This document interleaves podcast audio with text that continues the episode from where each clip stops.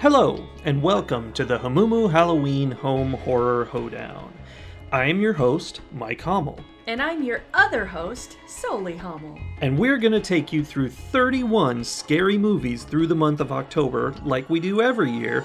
But for the first time this year, we're going to do it entirely in audio format. We like to mix it up every year. One thing you need to be aware of is that we will be employing a truly ghoulish number of spoilers throughout all of these reviews. So if you haven't seen the movie we're reviewing, maybe don't listen to our podcast until you do. We highly recommend you check them out and watch along with us. It's going to be fun for everybody. I mean, how could it not be? So if you're ready and you've watched the movie, please step inside our lair and let's begin. The Lords of Salem is a twenty thirteen movie that we watched on Vudu. Vudu normally costs a lot of money. This was free as long as you're willing to sit through some ads. So anybody is free to watch this on Vudu. Yeah, although you will have to watch commercials, which is terrible. Yeah. Lords of Salem is rated R and has a one hundred one minute running time. IMDb gave it a five point one. Metacritic gave it a fifty-seven, and uh, Rotten Tomato critics gave it a forty-five, while the audience gave it a twenty-nine. There's something about those Rotten Tomato audience. They are just picky. They really are. I wonder if there's just a certain type of person that does reviews on Rotten Tomato, or... Not the same type as IMDb, apparently. Clearly not. Interesting. Or maybe Rotten Tomatoes people just don't like horror movies. That could be. So, tell us why you picked this movie. Okay. I popped open Hulu, flipped through the movies in our list, and I came across one called Circus Kane, which we may do later, who knows. It features a scary clown on the cover, mm. and it's a story of people getting, uh, like, trapped into a deadly game by a carnival master, uh, Ringmaster Gene, I'll call him. Yes. And I thought, hmm, maybe, and so I looked it up, and I saw people in the discussion of it saying Rob Zombie's thirty-one is a much better movie, and I was like, wait, Rob Zombie did other movies. That's an interesting thought. So I looked at thirty-one, and I couldn't. It's not available on any of their services. Okay. I think we could have paid money to see it, but come on, money, really? Right. We would rather watch commercials. Oh, yeah. Maybe I went the wrong way there. Anyway. Um, in the process, I saw that, of course, he also made Lords of Salem, which a lot of people said was... I think nobody said it was as good as House of a Thousand Corpses or Devil's Rejects, but also in the process, they all said Devil's Rejects is much better than House of a Thousand Corpses. So, they're so wrong about that that yeah, I can't even understand it. I, I don't know what's going on there, but they all said this was pretty good, like those movies. And so I said, I'm going to surprise Soli with a Rob Zombie movie.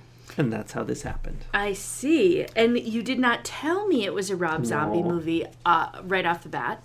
I did see it at one point because when you pause on Vudu, it posts information about the movie, and it included that. I know. It ruined my game. Because actually, as soon as the movie ended, the first thing that popped up was written and directed by Rob Zombie, and I was going to be like, yeah. And you wanted me to be like screaming and going, oh, oh my gosh. Yeah. yeah. I don't know if that would have happened, though. I will say that once I saw his name... Everything, it, it made sense. Not that the movie, n- not the movie so much, but like the feel of it. Like, as soon as I saw his name, I was like, oh, clearly this is a Rob Zombie movie. He has yeah. such a distinctive style. Yeah, but this one is quite a bit different than those other two, I would have to say. Those are very, you know, wild and crazy, and this was much more slow and quiet up until it wasn't quiet towards well, the end. Yes, it was, because it's a different kind of story. Yeah. It's not a slasher film like House of a Thousand Corpses or Devil's Rejects. It's much more the story of one woman's kind of descent into madness as yeah. she's being tormented by witches. Hey, Soli, what's the summary of this movie? As I said, it is a slower story, but there is still that same feel. Like, Rob Zombie has an aesthetic to his movies that is very distinctive. And there are, you know, I think there are just some people, and maybe I think this because I am not one of those people, but there are some people who just understand how how to put colors and textures and things together in a way that works. And I don't know how to do that. Me neither. I know sort of what colors go together, but I get very matchy-matchy. And, like, I can look at an outfit that somebody has put together and be like, that's an amazing outfit. And recognize that if I had all those same pieces in my closet, I would never put them all on at the same time. Or, you know, if I had, if someone gave me a, you know, pile of furniture and was like, go ahead and put a room together, I would not know what to do with it. But, and he has that skill. Like, his movies, as horrific as they are, and they truly are some of the most horrific, pushing the envelope movies that we watch. Yeah. They are beautiful hmm. in their own way. Just to back it up a bit, just a tip for our listeners. What I do, fashion-wise, ah. is I have all my t-shirts all in a row in the closet. I grab the first one off the rack. I wear it. Later, when I do laundry, I put them at the end of the rack. So I just cycle through all my shirts, and I don't care which one I'm wearing. No, you do not. Perfect. There's a word for that. I don't know. Awesome? Perfect is the word I would choose, but... It's either perfect or awesome. I guess it's up to the viewer. You and your fashion sense. Yes. So, first shot, first line. Uh-huh. The first shot is the side of a woman's face. She has dreadlocks. She's in a car. There's kind of a yellow filter... Yeah. So it's, you know, it, you actually said it looked very Matrixy, and it did. Yes, well, she looked like she was one of the Ghost Brothers from the second Matrix ah, movie. Yes, yeah. yeah. It turns out that that woman is Sherry Moon Zombie, Rob Zombie's wife, who he very much likes to put in key roles in his movies. Yeah, he does. And the first line comes a little bit later. It is... As I write these very words, the witch... Margaret Morgan gathers with her coven of six deep within the woods surrounding our beloved Salem. And yeah. I believe that that is somebody reading the lines from the journal of the witch hunter whose name was John Hawthorne. Yeah, and for that part we got flashback scenes from way back in the sixteen hundreds. Very exciting. Yes. Well, my first note on this movie, right at the beginning, is that I don't ever need any movie that I watch, without exception, to show me someone going to the bathroom. I can skip that. I fully one hundred percent agree with you on that. It added nothing. It, we saw her go in there and, like, wash her face and, you know, she's having trouble waking up. And that was enough. Didn't have to then go sit down and use the restroom. No. I mean, I get it. It does set a tone, I guess. I guess. Because she she did sort of seem like the kind of character who wouldn't necessarily care if someone was in the bathroom. If she needed to pee, she would sit down and pee. Yeah. Like, so, like a camera. Sure. But I also had that note. I don't need that. One of the things that I have noticed mm-hmm. with the, the characters that Sherry Moon Zombie plays is they are always naked at some point. Yeah, she. It was the first point. Well, yes. Almost. And my comment there is if somebody can sleep butt naked, they are paying too much to heat their house. Or they could be in Hawaii. She wasn't. She was in Massachusetts. Yeah, that's not And it was clearly fall because Lacey was sweeping leaves off of the front stoop at some point. That's right. Good observation. So she's paying too much to uh, heat that apartment. Hey, in other news of things that I don't ever have to see, her character, Heidi, was one, one of three parts to a terrible morning show D J group. Oh. They It was the whole bit where they'd... People, they, they'd like look at a news story and their comments on it would be terrible jokes with weird sound effects in the background and like sound effects of people going, wow, wow, I don't like that. You know, whatever. Right, and the jokes are always racist or sexist uh-huh. or terrible in some way. So, yeah, again, something I never need to experience. Morning shows. That is one of the things that I am most grateful for Pandora for. Yeah. So that I don't ever have to accidentally be flipping through radio stations and come across talk radio of any kind. Yeah, that's nice. Yeah.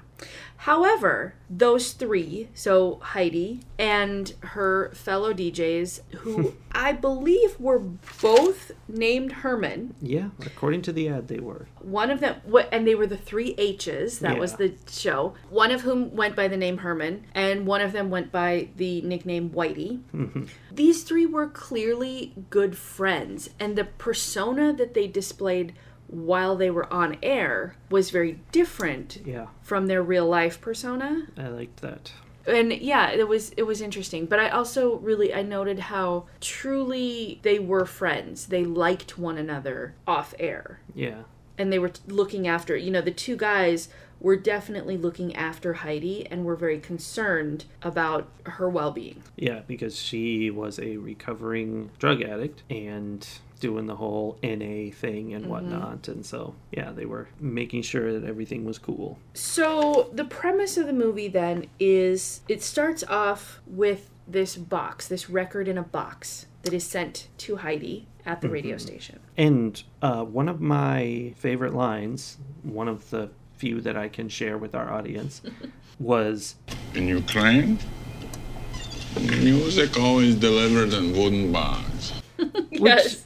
Which, that was fun because it was funny. And that was an example of how they were hanging out together, listening to music. And there was this whole interaction between them, which was very unlike any movie. It was more like real life. Like, she did this super weird random thing where he was like, I don't know what he asked her, but like, you know, do you like this music or something? And her only response was like, she winked with one eye and cocked that shoulder, and then winked with the other eye and cocked that shoulder. And it was stupid and made no sense. And he was confused by it. And he was like, what are you doing?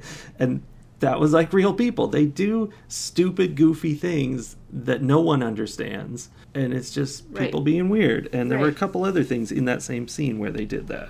And I really liked that.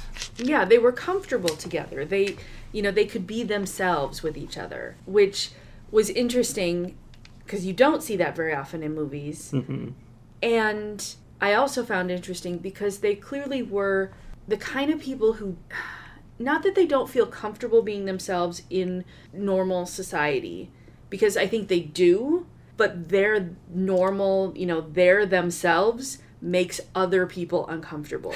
Yeah. Often. You know, they're like kind of fringe characters and, yeah. and you know, very edgy and very um, not interested in what the societal norms are and the kind of people that make other people uncomfortable. And... They clearly both felt like they could be themselves and wouldn't make each other uncomfortable. Yeah. So they listen to this record that night while they're hanging out. Uh-huh. And Whitey is completely unaffected by it, aside from considering it really obnoxious. Yeah, it's not great music. And it immediately puts Heidi in sort of a trance. Yeah, and we see flashbacks to those sixteen hundred witches again, but... I don't know if that's what she's seeing or if she's just in a related trance. I don't know. Yeah. And that's sort of the beginning of her decline. Like that's, yeah. that's where, you know, suddenly she starts acting weird and everything starts to fall apart. So I have a question for you. Yeah. First, let me preface by saying I don't think I understood very much of this movie. I mean, I got the basic gist, but there's a lot. This is an art film. It's all got all kinds of images and symbols, and I don't know what it all means, but I can tell you, I'm sure it all means something. That is one of the things I like about Rob Zombie films, uh-huh. is that it's so evident that every single nuance of this movie, of all of his yeah. movies, has purpose. Yeah, he put it all there for a reason. Glowing neon crosses on the walls. Everything. Yeah. Literally everything has symbolism and meaning, and I don't get most of it. Yeah. I don't know enough about the, the counterculture that Rob Zombie represents. Yeah. Um, I know so little about it that I'm not even sure what to call it. Yeah, and it's not just, like, metal music. He's, like, like all the black and white movies that were showing on her T V throughout the whole movie, those were important. They meant right. something. Right. And the lines that were in them meant something, because he's totally into that. All his songs are filled with these lines from old movies all the time. And and the, her she had a giant picture of the uh, the moon with the bullet in its eye, which is the first... Yeah, it's the movie. Scene from the very first movie ever made, basically. Yeah, and, and later, in one of her weird dreamscapes that she was in, they had another shot from that, the mm-hmm. ladies with holding up the star in mm-hmm. space. So that was that meant something, too. I don't know. Right. Maybe this whole movie is like some metaphor for the way movies have aged through the years or something. I don't know. But that was my question for you, was was all this descent into madness an allegory for drug addiction, which is what she actually ended up involved in. I don't know, because I have the feeling, and this could be me being from a very straight-laced part of society, like, I have the feeling that a big part of Rob Zombie and his cadre, like... the Firefly clan. Sure. That they, you know, religion and anti-religion are are such a big part of what they do and what they, mm-hmm. you know, they know so much about it. Like, all of this stuff about goats having free will and yeah, pigs, you know, all of that, you know, that all comes from somewhere, and that's stuff that they know about. So I don't know if it's allegory or if it was just a story about witches and kind of a story where the witches won. Yeah, I mean, that's kind of a horror thing, is that, you know, you just end by killing all the characters. Not that they all died in this case, but, you know, that's that's your shocking finale to a lot of horror movies, is yeah, I the guess. bad guys win. Because it doesn't really give off the vibe of, yay, witches. I mean, they definitely no, seem they're evil, good. They're terrible, they're destroying this woman's life, and they're very vengeful. Because, yeah. like, they're not they're not like the idea of, you know, witches who are protecting the earth and, uh-huh. you know, the pos- the more positive connotation that could be there. These are witches who, like, from the beginning, their, like, whole point was that they were going to desecrate Jesus, basically, or, or you know... Yeah, they were super satanic. They were yeah. Hail Satan all the way, was pretty much all they had to say. Yeah. They Yeah, they were bringing about the, the birth of the Antichrist, was their goal. I guess, or the anti-lobster. Yeah. Lobster baby. I don't know. There was a lot of weird stuff in this movie. Yeah. Um, but but those witches, the modern witches, they were a lot of fun. They were the three evil women who hung out downstairs below uh-huh. Heidi. Lacey, who was her landlord, uh-huh. and Lacey's two friends, Sunny and Megan, okay. who was very intense. Yeah, she really was. She had trouble acting like a normal person. She was she just did. being a witch. She did, yeah. One of the most fun scenes was when Lacey politely asked in Francis, the uh, investigator guy. Who's, Historian. Yeah, yeah, he's looking into witches and he thinks something's up. And she invites him in for some tea, and there's a whole tense situation where he's confronted by all three witches. Everybody's trying to act normal, but they're not. Mm-hmm. That was, that was fun. It was fun, and... um I liked the Francis character. I liked, I especially liked that it was kind of realistic in that he heard the phrase, um, so the so, the album was sent to them under the name of The Lords. Yeah. And then the, you know, um, Herman just kind of was like, well, we'll call them The Lords of Salem because that's where we are and yeah, whatever. We don't know where they're from. And Francis right away is like, I have heard that phrase before. Hmm. And he starts investigating, but he doesn't tell any of them Yeah. that there's anything funny. Like, he, you know, he doesn't know, so he's not going to be like, hey, don't listen to that album, or, yeah, I mean, you know, there's no heads up, even though we're watching him do this investigation kind of on the side. Yeah, that was interesting. There's a little ditty in the uh, notes that they were using. Right. It, within the notes from the journal of John Hawthorne, who was the guy who was obsessed with and burned the witches from the, you know, the original witches. Yes, which I had a problem with. He burned these witches by apparently lighting a fire in front of them while they sat back far behind it with black makeup on their faces. Yeah. It was not my favorite burning scene. I, I simultaneously considered that scene ridiculous for exactly that reason, uh-huh. and very disturbing because, like, it was, like, the black on their faces increased over yeah. time. Like, it was definitely supposed to be showing... Yeah, them like burning up, charring over time, which is a really disturbing image. Yeah, you don't want to see people burn. No, and they were screaming, like the the women who played these witches, they went all out. Yeah, they did. Like screaming, speaking in tongues, like writhing, like it was intense. But at the same time, it was so obvious that it wasn't really happening, that it was kind of almost funny. Yeah. And I don't know. I mean, you wouldn't want C G I fire. That's never good. So I, I actually know. wonder if that was kind of an homage to the sort of movie oh, that probably. shows up. Like, that's the sort of effect that would have happened in those movies. Which totally makes sense. That's his thing is all these old horror movies and other kind of old movies, but primarily mm-hmm. horror movies. So mm-hmm. yeah, I get it. That could totally be. There's so many little things though in this movie that were crazy. There was the Sasquatch. I called him a Sasquatch too. High five. Yes. Yeah, I totally noted that as well. It was just one in this long series. This is the problem I had with the movie, is for most of the running time, all it is is we go from scene to scene, seeing her experience something a little more messed up than before. And so she's just getting a little more, I don't know, like burned out, crazy, losing sleep with each scene. And there's not, not really anything new for us. There's just, this time it's a Sasquatch. This time it's a bunch of rats. This time it's a priest being very bad. But that was kind of a dream, only it wasn't. A lot of them are kind of a dream, only they're not. So a lot of the movie really doesn't have a narrative to it. It's just continuing this descent, and that's not new information. I wonder if we would have felt more of a narrative if we understood more of what all that symbolism was.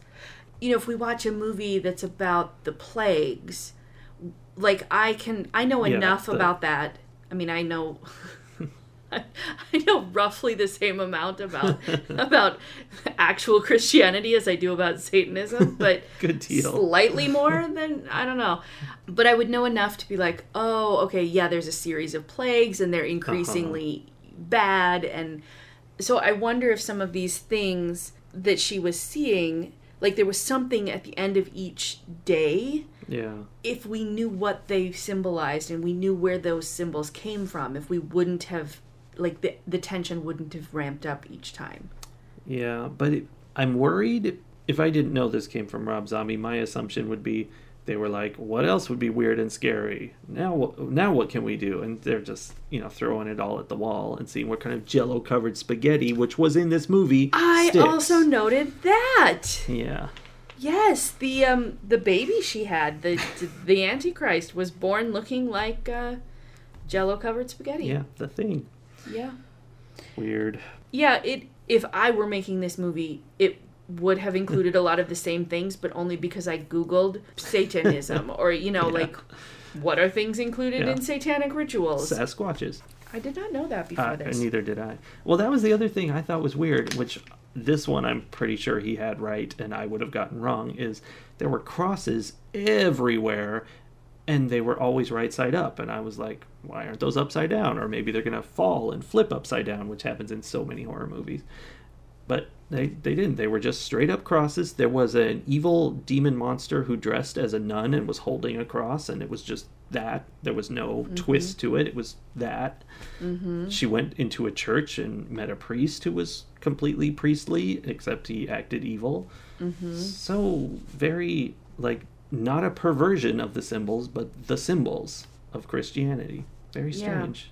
And then maybe the perversion was the fact that they were being used in bad ways. Although, you know, now that I think about it, a glowing neon red cross is kind of perverse. That's like Las Vegas, red light district, but it's mm. a cross. Mm-hmm. There's something to that. There was another cross later that was glowing white oh. and had the words Jesus saves oh, yeah. on it. See? But it also, like, it was very gaudy. It was... Oh, yeah. Oh, that's interesting. Yeah, that kind of... Uh, not supposed to make idols out of things, because there was also the Jesus, like it was like a, a picture of Jesus kind of, but it was motorized so that mm, it had like this mm-hmm. spinning light behind it that the uh, the witches had in their apartment, which was very goofy. I would definitely call that gaudy too. Yeah, for sure. Yeah, that one actually reminded me of um, the Buddy Christ from yeah. Dogma. Yeah, that same kind of cartoony look. So the modern day witches discuss the difference between destiny and fate. Yeah, they do. And I thought that was an interesting conversation. Yeah, but the way she said it, I didn't really get a difference. She said something about, do you know what? So said? Her premise or, or the thing that she said was that destiny is something that that once you know it exists, once you know of it, you can change it if you want to. You can yeah. you can do something with that knowledge to change the outcome. Whereas fate she said, it was predetermined by forces stronger than ourselves. Yeah. So your fate was your fate, and even if you knew what it was, there was nothing you were going to be able to do about it. Yeah. I feel like the word destiny isn't really that different, but eh, she's the expert. um, I just, I thought that was an interesting conversation. Now, would you want to know your fate? If with this definition of fate, predetermined by forces stronger than ourselves, so there's no changing it, would you want to know your fate? If given the offer, I would have a hard time resisting that. Like, I mean, you gotta know, but I don't think that's really useful. That would be bad to know, probably. There's probably no good reason to know it. Yeah. What do you think? Um, I think the the inability to change it makes it... I, I also agree it would be hard to not gain that knowledge. But if there's nothing that you can do about it, yeah, the likelihood that it's going to be something bad in some way... Well, you're going to die. That's right? Your fate. And then and then just that's, you have that knowledge for the rest of your life. Like, that yeah. doesn't seem beneficial. Now, destiny, under her definition, where it's something that is changeable with enough effort, I'm assuming, yeah. that one I'm a little less sure about, because I think I would still struggle. Like, I imagine changing your destiny is not an easy thing. Probably not. And I'm a fairly lazy person. Yeah.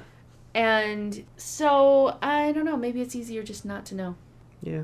So this record triggers not the same response, not just in Heidi, but in all yeah. of the women in the Salem Lifers Society.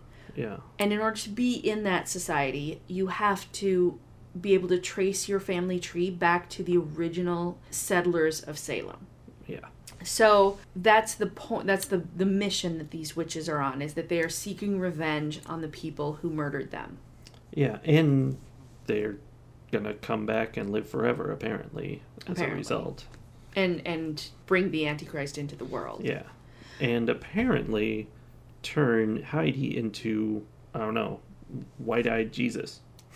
Well, yeah, she had a very Virgin Mary yeah. thing going on there. Yeah, I Which, don't know what that was, other than that she was their big hero now. Yeah, but then she disappears, because there's that right. there's that uh, radio report at the end that's talking about how there was the mass suicide, which yeah. wasn't, in fact, a mass suicide, but nobody knows that. And that, what, thirty-four women or something? something like, all like the that. women in this society commit suicide together, supposedly. And there's an ongoing investigation for this missing girl who, it turns out, through Francis's investigation, we find out is the direct descendant of John Hawthorne. Yeah, so it's like revenge. Right, and that was part of, there was a curse that the witches had put on Salem, that they would kill their daughters' daughters, and that John Hawthorne's legacy, or, you know, his his family would be used to bring about the end of days. Hmm. And so... There we go. Yeah. Lobster baby. uh, yeah, it was kind of mission accomplished. Yeah, so did job. you have any other thoughts about the end? Two issues. One is that there was a mini flesh man, and he was weird. Very weird. And he did weird things. That's all I have to say about him. Do you have any comments on him? No, I agree with your thing. Yeah. And then the other thing was this, that sequence... Like, it's kind of the final witchening.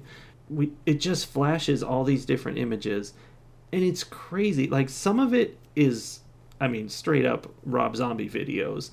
Like, there's a there's a rock star guy who's kind of giving the devil tongue and just hanging out and dancing with her.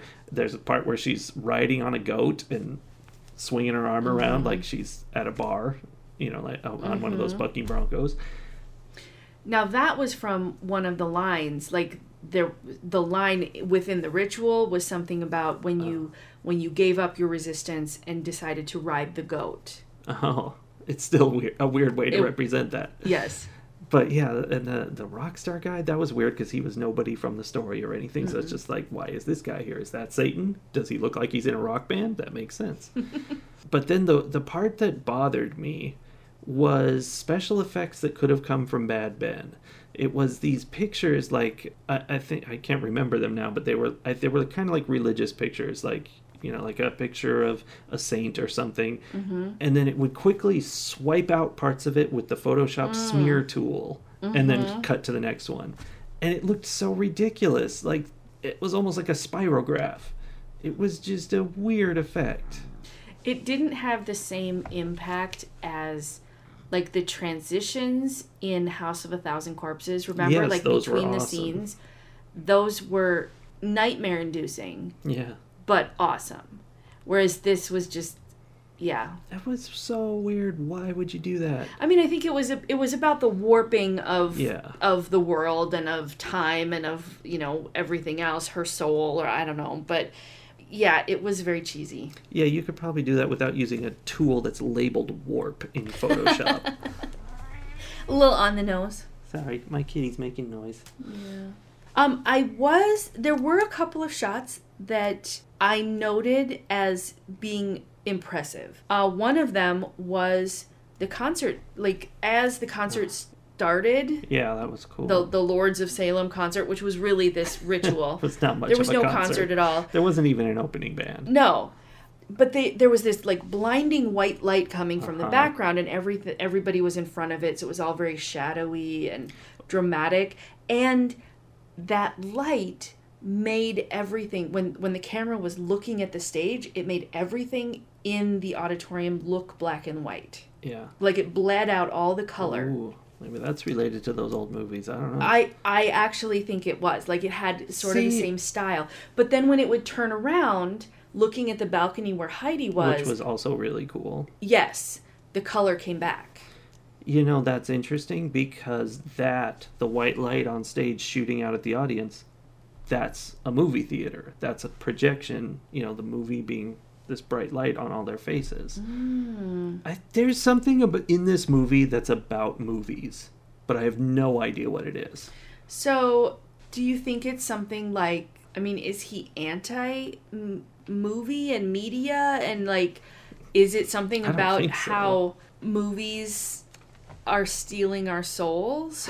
Are bringing about the end of days? I mean, is it something I that... Know. No, because I know he's really into those kind of things, into pop culture and movies. Yeah. So, I don't know. It's beyond me, is what it is. I, I don't know either. But I agree there's definitely a, a meaning there that we're not understanding. Alex probably gets it. Okay.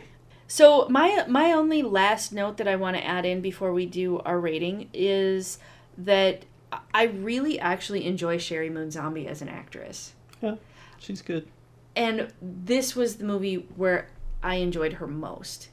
Like, her character of, um, she was Baby yeah. in The Devil's Rejects. Eh, I was less so. Like, it sort of felt like a nepotism role. I'm like, eh, fine, well, you gave your I wife a role, is. whatever. But, yeah. But in this movie, she did a really great job. Like, I really, I thought she was perfect for the role. She has the right look. She has the right style. Like, mm-hmm. she played the newly sober D J woman really well. Um, you know, kind of that sadness was there. And, yeah. like, there was a lot of depth to her character at that point. But then she also played her disintegration well. Mm-hmm. So I was impressed with her, and I am glad she had this role. Yeah, I, I notice, you know, I look at the reviews, and that's one of the biggest complaints all the time is... You know, he cast her in this, and she's no good. She's just whatever. I don't think that's accurate.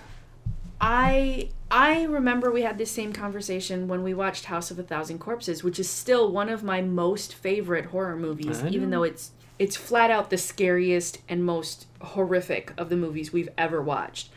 The critics hate Rob Zombie as a director. Yeah, they do. Hate him. It's it's a real...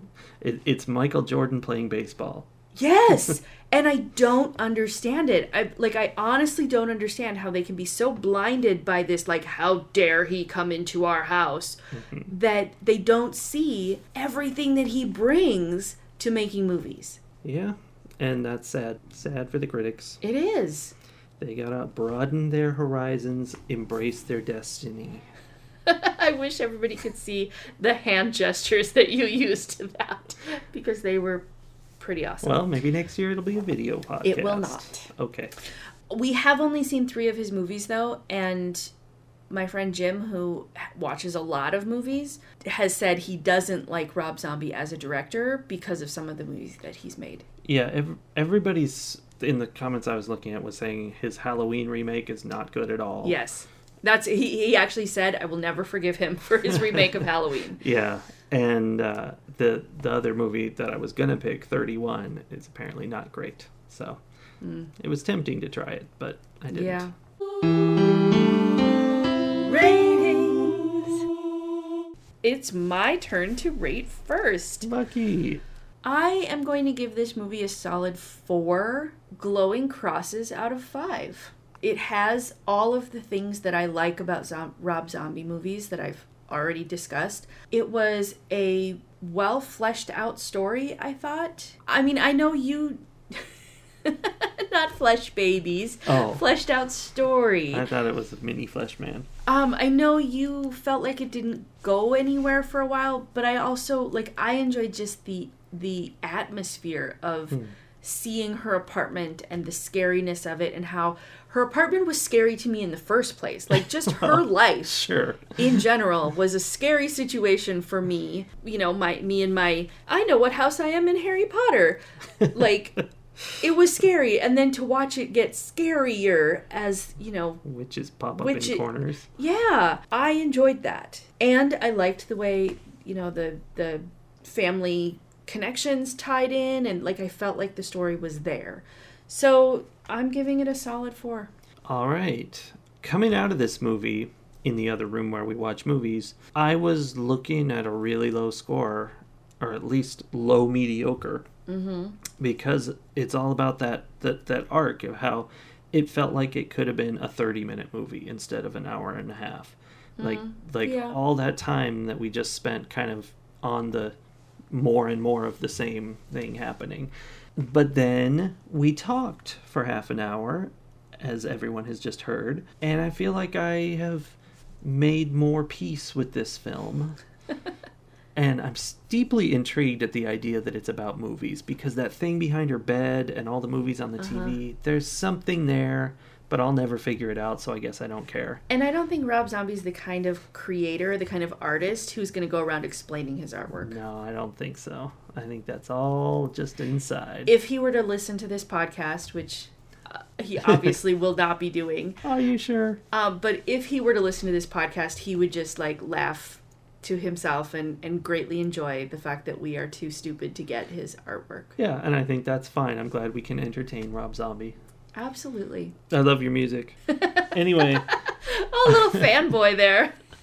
Well, I figure as long as he's listening. As long as he's listening. Let's get a two-way yeah. thing going. Yeah, yeah. I'm going to raise it up a little, but still, this is not on par. I think, you know, if you want to consider all three that we've seen, this was more appealing than The Devil's Rejects. Agreed. Although that did have some really, really fun stuff to it. I mostly don't remember that movie. But anyway, but it's no House of a Thousand Corpses, obviously. Mm-mm. So I'm going to give this a three out of five glowing crosses. So okay, not up there with yours, but fair enough. It was enjoyable.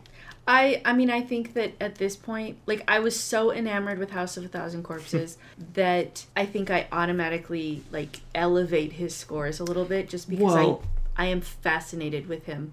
That's what I was trying to prevent you from getting the chance to do. I tried to make it so you wouldn't know who this was, and you would be like, well, that's a dumb movie. And then I could be like, it's Rob Zombie. And you'd be like, I mean, awesome. Just kidding. I wanted to mess with your head. Um, I, I had already started to notice the aesthetic of the movie. Like, I, I had already kind of gotten to that place where I'm not a huge fan of Satanistic stuff. Yeah. Like, that's not something I'm interested in. And I had already decided that the movie was well done and was was pretty mm-hmm. in a set. Like, like ugly pretty. Like, yeah. dark pretty. So, I don't know. It would have been interesting to see, but... We will never know. Vudu spoiled it. Thanks, Vudu. All right. We'll be back again tomorrow. Yeah. Right on.